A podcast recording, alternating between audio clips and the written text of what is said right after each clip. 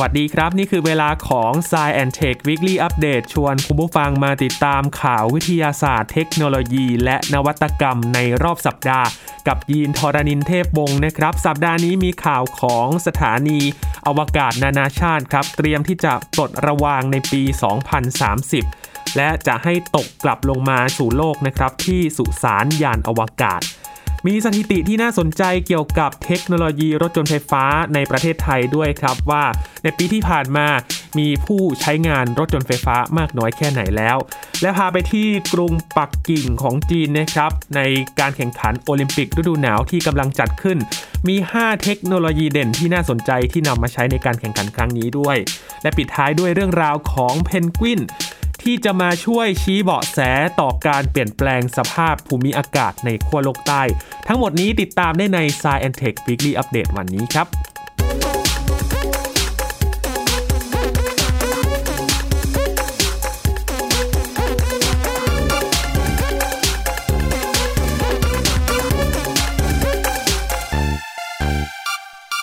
พาไปที่สถานีอวกาศนานาชาติ หรือว่า ISS กันก่อนนะครับ สถานที่แห่งนี้เป็นห้องทดลองรวมถึง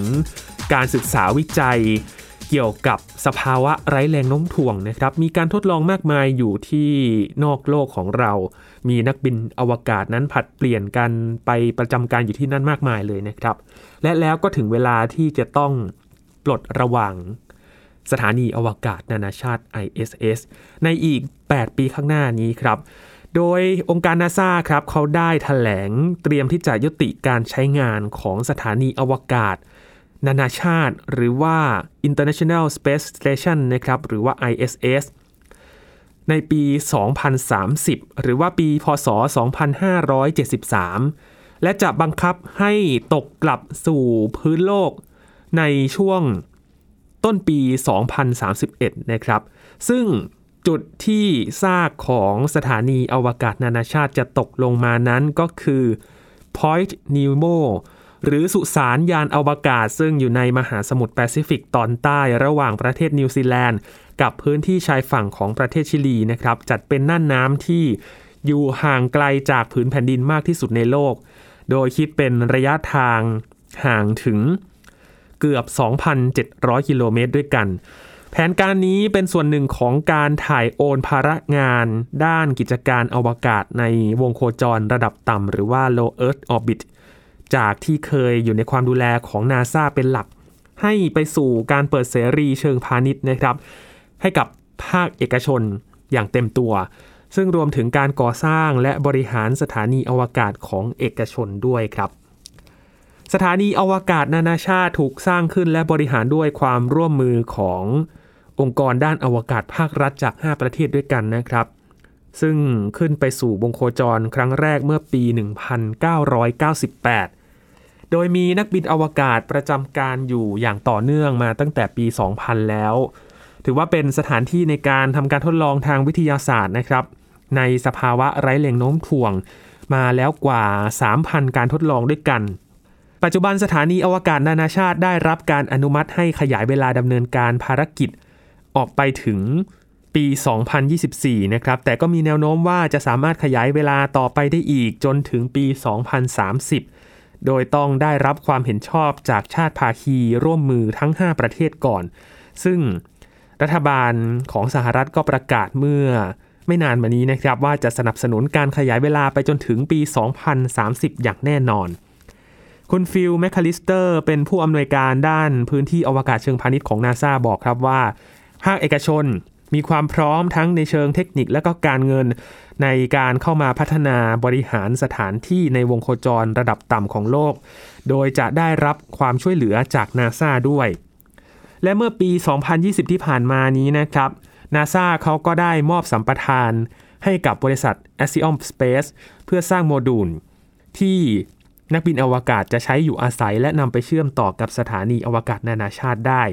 นอกจากนี้ยังมอบเงินทุนอีก 416 ดอลลาร์สหรัฐ ให้กับ 3 บริษัท คือ Blue Origin Nanolex และก็ Northrop Grumman นะครับ เมื่อเดือนธันวาคมที่ผ่านมานี่เองเพื่อให้คิดค้นพัฒนาสถานีอวกาศรวมถึงสถานที่ในอวกาศรูปแบบใหม่ ๆ ด้วยครับ โดยนาซาเขาหวังว่าสถานีอวกาศที่เอกชนพัฒนาขึ้นมา จะสามารถ ใช้งานได้อย่างน้อยในบางส่วนก่อนที่สถานีอวกาศนานาชาติจะปลดระวางในปี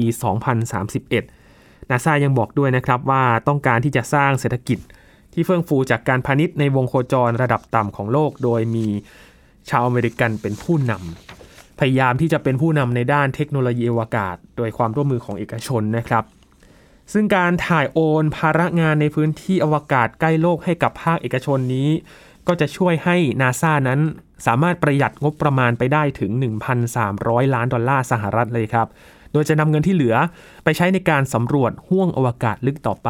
เช่นการสำรวจดาวเคราะห์ดวงอื่นๆนะครับ ทั้งดาวอังคารเองหรือว่าสำรวจดวงจันทร์ที่มีแผนที่จะเดินหน้ากันอย่างต่อเนื่องในอนาคตนี้ โดยคาดว่าในปี 2025 นาซาจะคัดเลือกโครงการสถานีอวกาศของเอกชนอย่างน้อยหนึ่งแห่งครับ เพื่อ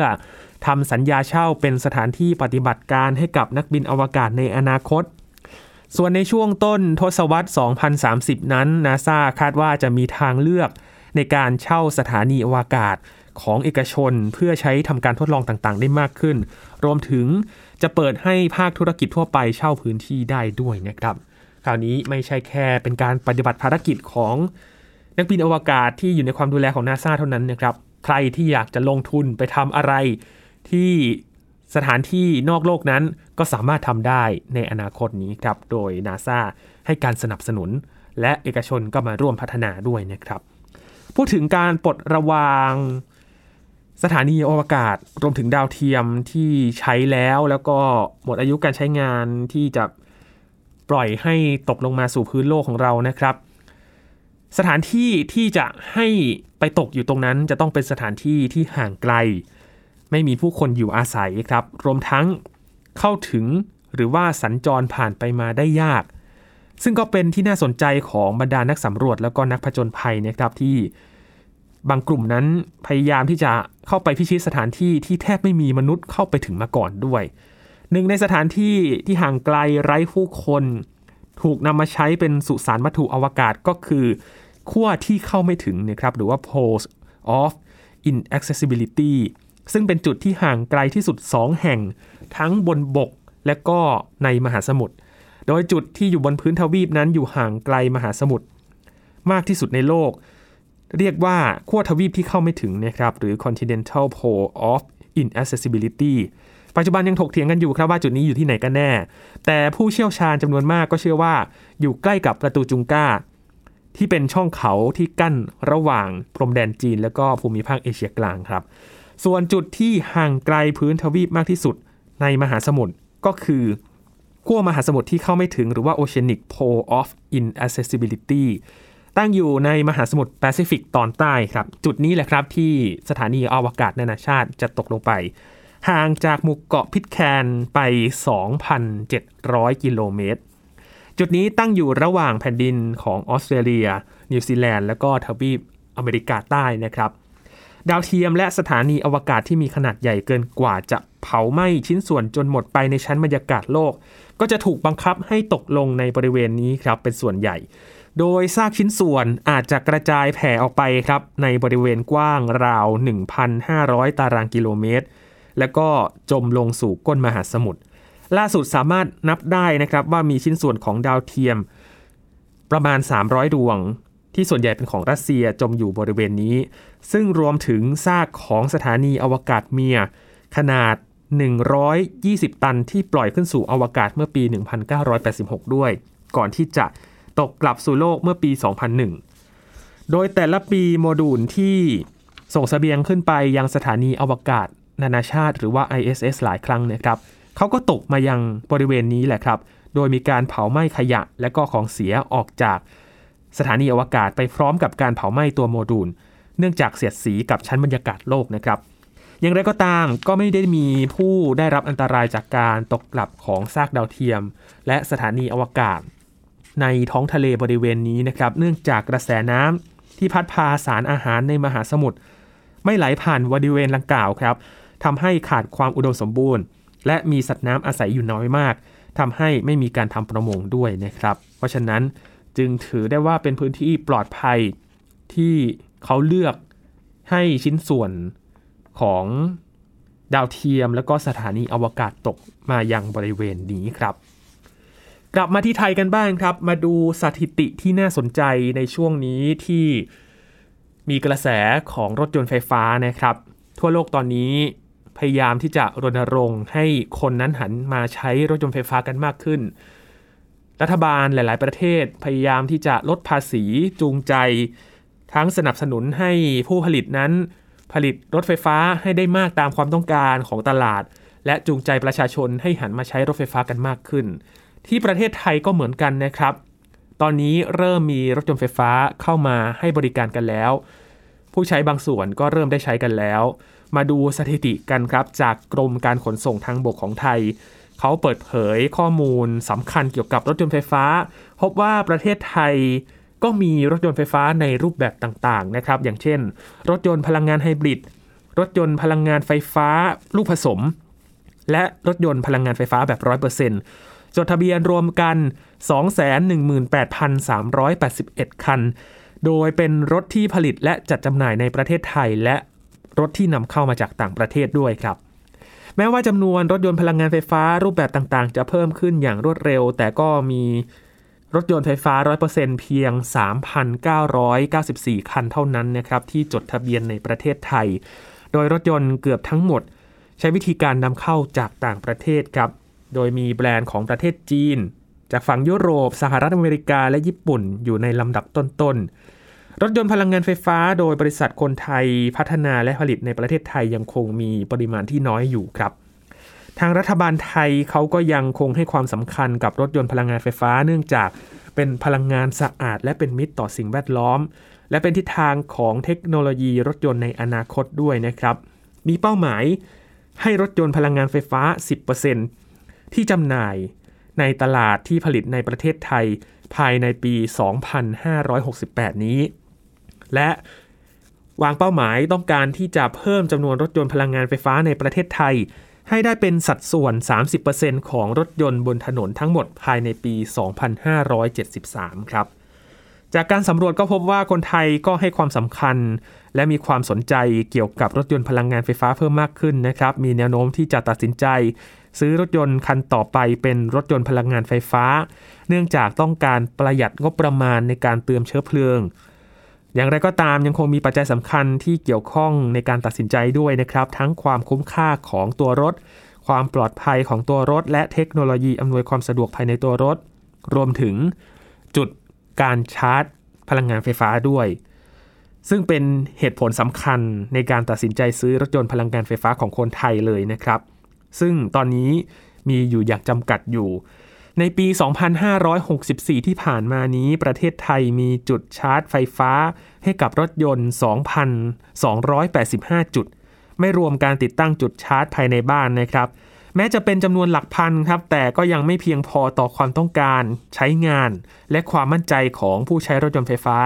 ที่จะต้องเดินทางไกลข้ามจังหวัด ส่วนใหญ่ตอนนี้อยู่ภายในกรุงเทพมหานครและปริมณฑลนะครับ เพราะฉะนั้น คนที่เขาอยากจะได้รถยนต์ไฟฟ้า และจะต้องเดินทางข้ามจังหวัดตอนนี้ ก็ยังคงตัดสินใจยากอยู่ครับว่า ซื้อมาตอนนี้เนี่ยจะมีจุดชาร์จไฟฟ้าที่เพียงพอต่อความต้องการหรือไม่นะครับ ตอนนี้ข้อจำกัดหนึ่งของรถยนต์ไฟฟ้าก็คือ วิ่งได้ในระยะทางที่จำกัดจากการชาร์จหนึ่งครั้ง ถ้าสมมุติว่าเดินทางจากกรุงเทพไปถึงเชียงใหม่ อาจจะต้องชาร์จอย่างน้อยหนึ่งครั้ง แต่ระหว่างทางตอนนี้สถานีชาร์จรถยนต์ไฟฟ้านั้นยังมีไม่เพียงพอนะครับ ก็เลยอาจจะตัดสินใจยากในตอนนี้ที่จะซื้อรถยนต์ไฟฟ้า เพราะฉะนั้นการสนับสนุนเรื่องของการผลิตรถยนต์ไฟฟ้า บวกกับการเปิดให้มีจุดชาร์จเพิ่มขึ้น ก็เป็นปัจจัยสำคัญครับ ที่จะจูงใจให้คนนั้นหันมาซื้อรถยนต์ไฟฟ้าในประเทศไทยเพิ่มมากขึ้นด้วยนะครับ จากไทยไปดูที่จีนกันครับ ช่วงนี้มีการแข่งขันโอลิมปิกฤดูหนาว ที่กรุงปักกิ่ง จัดในช่วงวันที่ 4 กุมภาพันธ์ถึง 20 กุมภาพันธ์ 2565 นี้นะครับสำหรับโอลิมปิกเบจิง 2022 เป็นโอลิมปิกฤดูหนาวนะครับ มีเทคโนโลยีที่น่าสนใจในงานนี้ครับ ที่จีนเขาชูขึ้นมา มีความน่าสนใจอย่างมากเลยนะครับสำหรับ มหากรรมการแข่งขันกีฬาโอลิมปิกฤดูหนาวในครั้งนี้ มาดูกันครับว่า จีนเขาชูจุดเด่นในเรื่องอะไรบ้างสำหรับโอลิมปิกฤดูหนาว อย่างแรกครับ หุ่นยนต์ จีนเขาเลือกใช้เทคโนโลยีหุ่นยนต์ เพื่อช่วยเหลือนักกีฬาและทีมงาน รวมถึงผู้เข้าชมการแข่งขันด้วยนะครับ รวมทั้งเป็นอุปกรณ์ ดูแลควบคุมบังคับใช้มาตรการควบคุมโควิด -19 ในโอลิมปิกนี้ด้วย อย่างเช่น หุ่นยนต์ ขนส่งอุปกรณ์ หุ่นยนต์ทำความสะอาด หุ่นยนต์ที่ช่วยเตรียมอาหาร หุ่นยนต์พนักงานเสิร์ฟรวมถึงถังขยะอัจฉริยะ เพื่อลดปฏิสัมพันธ์ระหว่างผู้คนในมหกรรมกีฬาโอลิมปิกครั้งนี้ อีกอันหนึ่งก็คือเตียงอัจฉริยะครับ ในหมู่บ้านนักกีฬาโอลิมปิก เหล่านักกีฬาจะได้นอนหลับพักผ่อนที่เตียงอัจฉริยะที่มีระบบเซ็นเซอร์ด้วย เพื่อเก็บข้อมูลการหายใจ และอัตราการเต้นของหัวใจ โดยเตียงนี้สามารถปรับระดับ ให้เข้ากับท่านอนที่แตกต่างกันได้ อีกทั้งยังมีการนอนแบบไร้แรงโน้มถ่วงด้วยนะครับ เพื่อลดแรงกดดันกับกล้ามเนื้อและก็ข้อต่อ และก็ช่วยในการนอนหลับให้มีคุณภาพมากขึ้น สื่อมวลชนที่ไปเกาะติดทำข่าวโอลิมปิกกรุงปักกิ่งนี้ก็ได้มีโอกาสทดสอบเตียงนี้ด้วยนะครับ ในตู้นอนพิเศษที่เขาให้ผู้สื่อข่าวนั้น ไปเอนหลังพักสายตาเป็นเวลาหนึ่งชั่วโมงครับ และจะมีเจ้าหน้าที่ คอยทำความสะอาดให้ใหม่ในแต่ละครั้งของการใช้งาน ที่นอนไฮเทคนี้อาจจะดูแตกต่างจากเตียงที่ทำมาจากกล่องกระดาษในการแข่งขันโอลิมปิกโตเกียวเมื่อปีที่แล้วนะครับ ซึ่งตอนนั้นญี่ปุ่น เจ้าภาพเขาระบุว่า เตียงในลักษณะนี้เนี่ยเป็นการคำนึงถึงเรื่องสิ่งแวดล้อมเป็นหลักนะครับ แต่ก็มีความแข็งแรงทนทาน เราจะเห็นได้จากคลิปที่นักกีฬาเขาก็ไปทดสอบกระโดดบนเตียงมาแล้วนะครับว่า แข็งแรงรับรองว่านอนได้แน่นอน ที่ญี่ปุ่นนั้นเขาเน้นเรื่องสิ่งแวดล้อมนะครับ ส่วนที่จีนนั้นเน้นเรื่องของความอัจฉริยะของเตียงในการมาตรวจวัดระดับต่างๆ ทั้งข้อมูลในเรื่องของสุขภาพนะครับ รวมถึงการปรับท่านอนให้ได้การนอนมีคุณภาพมากขึ้น อีกอันหนึ่งที่จีนเขาให้ความสำคัญในปีนี้นะครับสำหรับโอลิมปิกก็คือเงินดิจิทัลครับเขาหวังว่าเป็นการทดสอบการใช้เงินดิจิทัลกับ ชาวต่างชาติเป็นครั้งแรกนะครับ โดยผู้ร่วมงานจะได้ใช้เงินดิจิทัลในการซื้ออาหาร จ่ายค่าเดินทาง รวมถึงซื้อสินค้าบริการต่างๆ ในปักกิ่งเกม ผ่านการดาวน์โหลดแอปพลิเคชัน และก็รับการ์ดเงินดิจิทัลมาใช้ หรือจะแลกเปลี่ยนเงินตาต่างประเทศกับเงินดิจิทัล จากเครื่องแลกเงินที่อยู่บริเวณโซนจัดการแข่งขัน ในครั้งนี้ได้ด้วยเช่นเดียวกัน ในช่วง 2-3 ปีที่ผ่านมานี้ครับ จีนเขาเริ่มทดสอบ การใช้เงินดิจิทัลในเมืองใหญ่ต่างๆ ของประเทศ และรัฐบาลจีนก็ระบุว่ามีการใช้เงินดิจิทัล ในประเทศคิดเป็นมูลค่าราว 13,800 ล้านดอลลาร์แล้ว เรื่องของการควบคุมโควิด -19 ก็ให้ความสำคัญเหมือนกันนะครับ ตอนนี้จีนเขายังคงนโยบายโควิดเป็นศูนย์ก็คือว่าพยายามจะไม่ให้มีผู้ติดเชื้อ หรือว่ามีผู้ติดเชื้อโควิด -19 ให้น้อยที่สุดนั่นเอง ซึ่งผู้เข้าร่วมมหกรรมการแข่งขันกีฬาโอลิมปิกฤดูหนาวในครั้งนี้จะต้องใช้แอปพลิเคชัน My 2022 นะครับ เพื่อรายงานข้อมูลด้านสุขภาพทุกวัน และเป็นหนึ่งในมาตรการสุดเข้มงวดของจีนเลยครับ ในการสกัดกั้นการระบาดของโควิด -19 แต่ก็มีข้อสังเกตจากหน่วยงาน Citizen Lab ของแคนาดานะครับว่า แอปนี้อาจจะมีความปลอดภัยด้านข้อมูลที่อ่อนแอ และอาจจะทำให้ข้อมูลส่วนตัวของผู้ใช้อย่างเช่นเลขพาสปอร์ตประวัติด้านสุขภาพ และการเดินทางถูกเข้าถึงได้ง่ายด้วย นี่เป็นข้อสังเกตหนึ่งนะครับ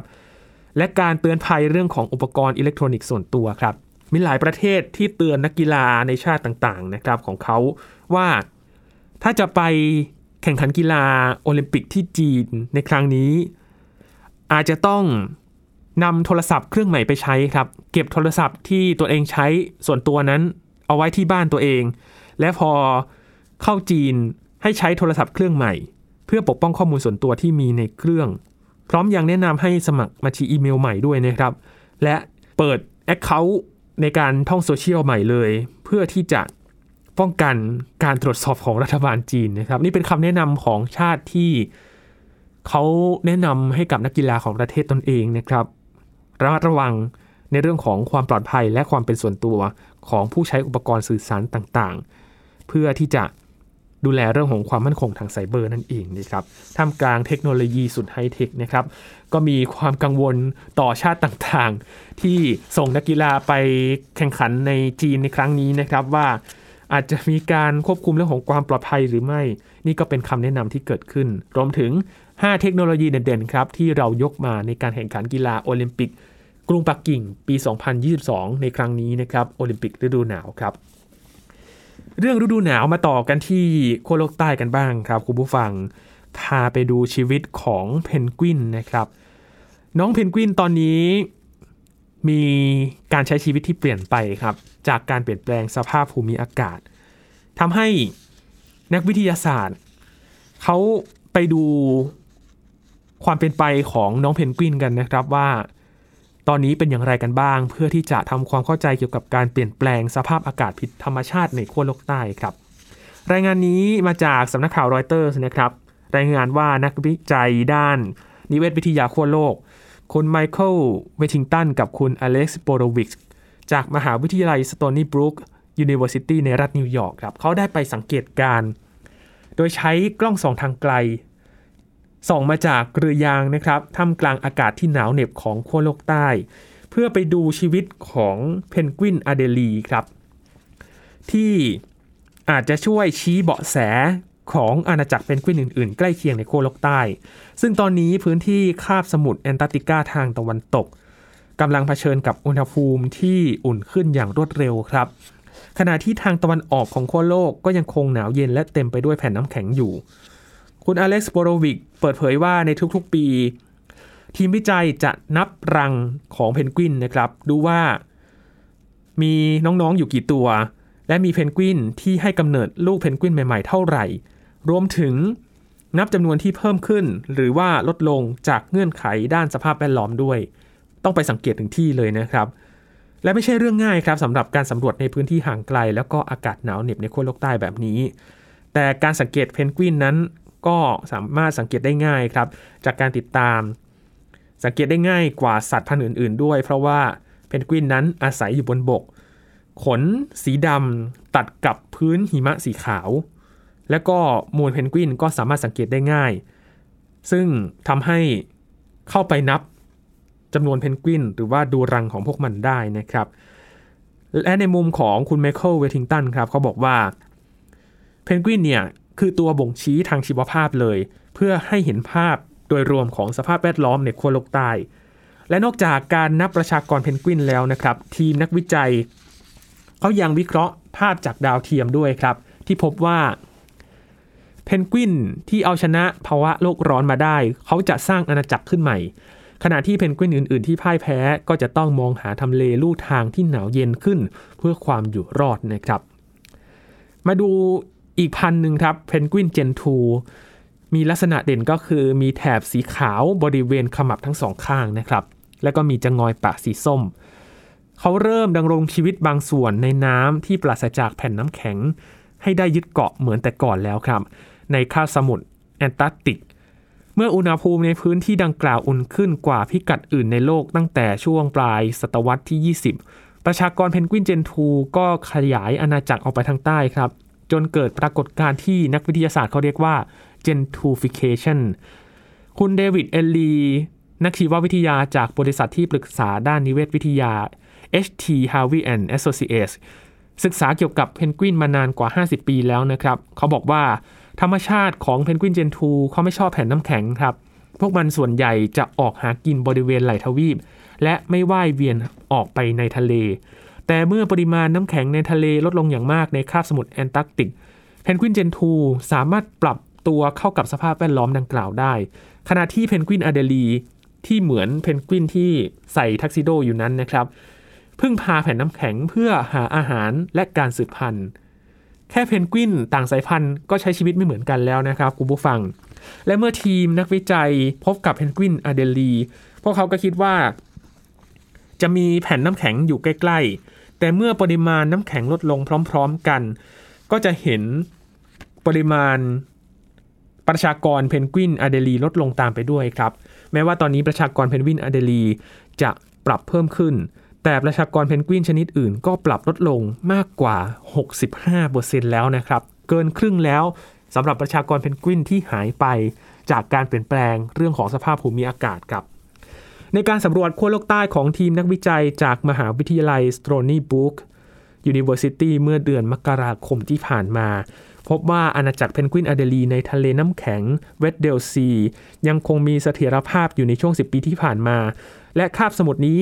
อาจเป็นพื้นที่ปลอดภัยอยู่ แม้การเปลี่ยนแปลงสภาพอากาศผิดธรรมชาติจะยกระดับขึ้นทั่วโลก คุณเฮเธอร์ลินช์นักวิจัย เป็นนักนิเวศวิทยาจาก Stony Brook University นะครับ เขาเป็นหัวหน้าทีมสำรวจบริเวณ MV